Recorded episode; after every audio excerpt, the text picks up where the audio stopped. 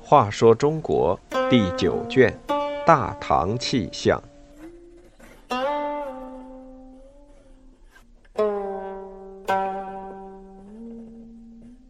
四十一，魏征归唐。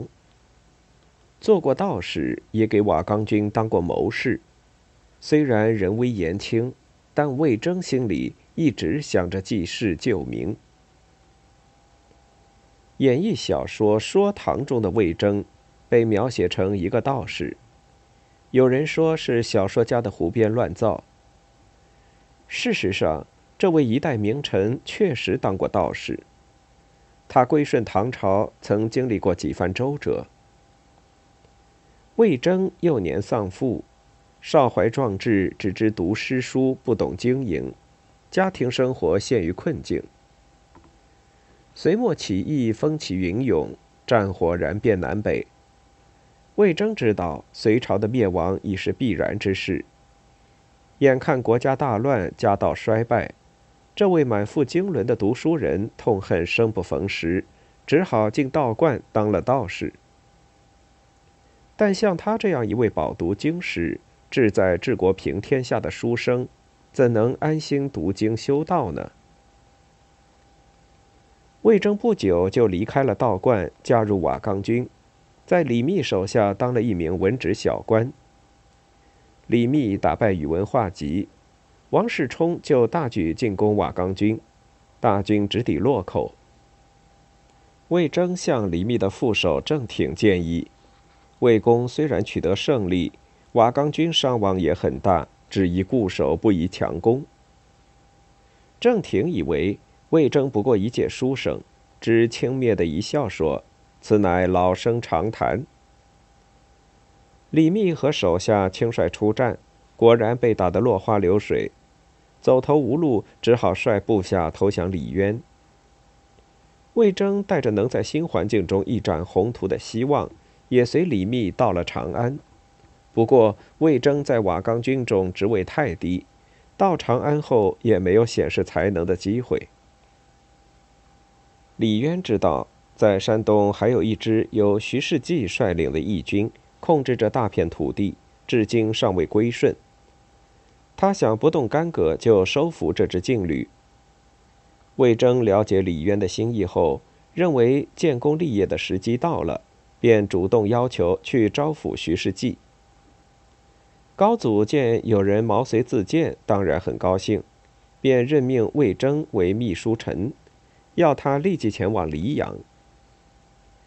在瓦岗军时，魏征与徐世绩交情就不错，相互之间都十分钦佩，因此魏征自信能说服徐世绩。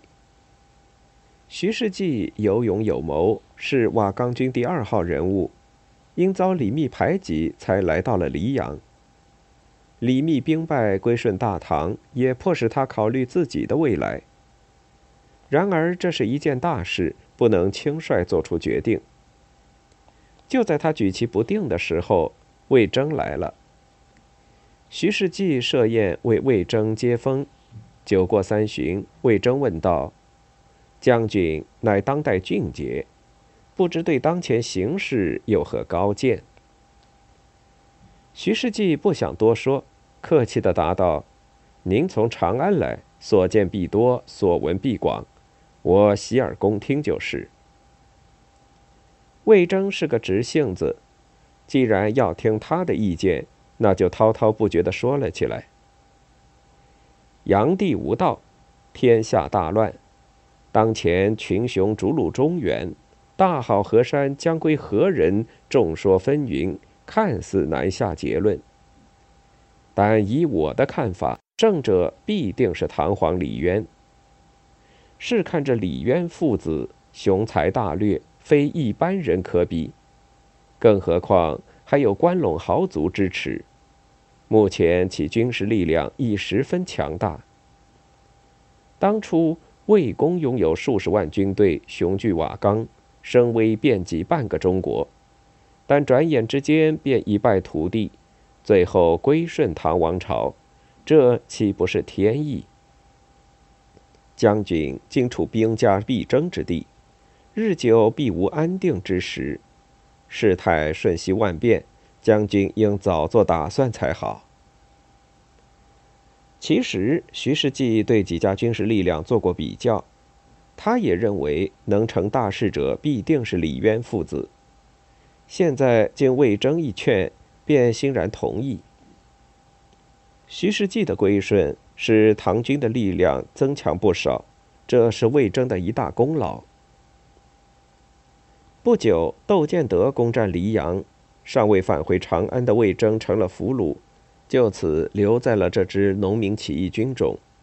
一直到李世民攻灭窦建德，魏征才重新回到唐廷，成为太子李建成东宫中的一员。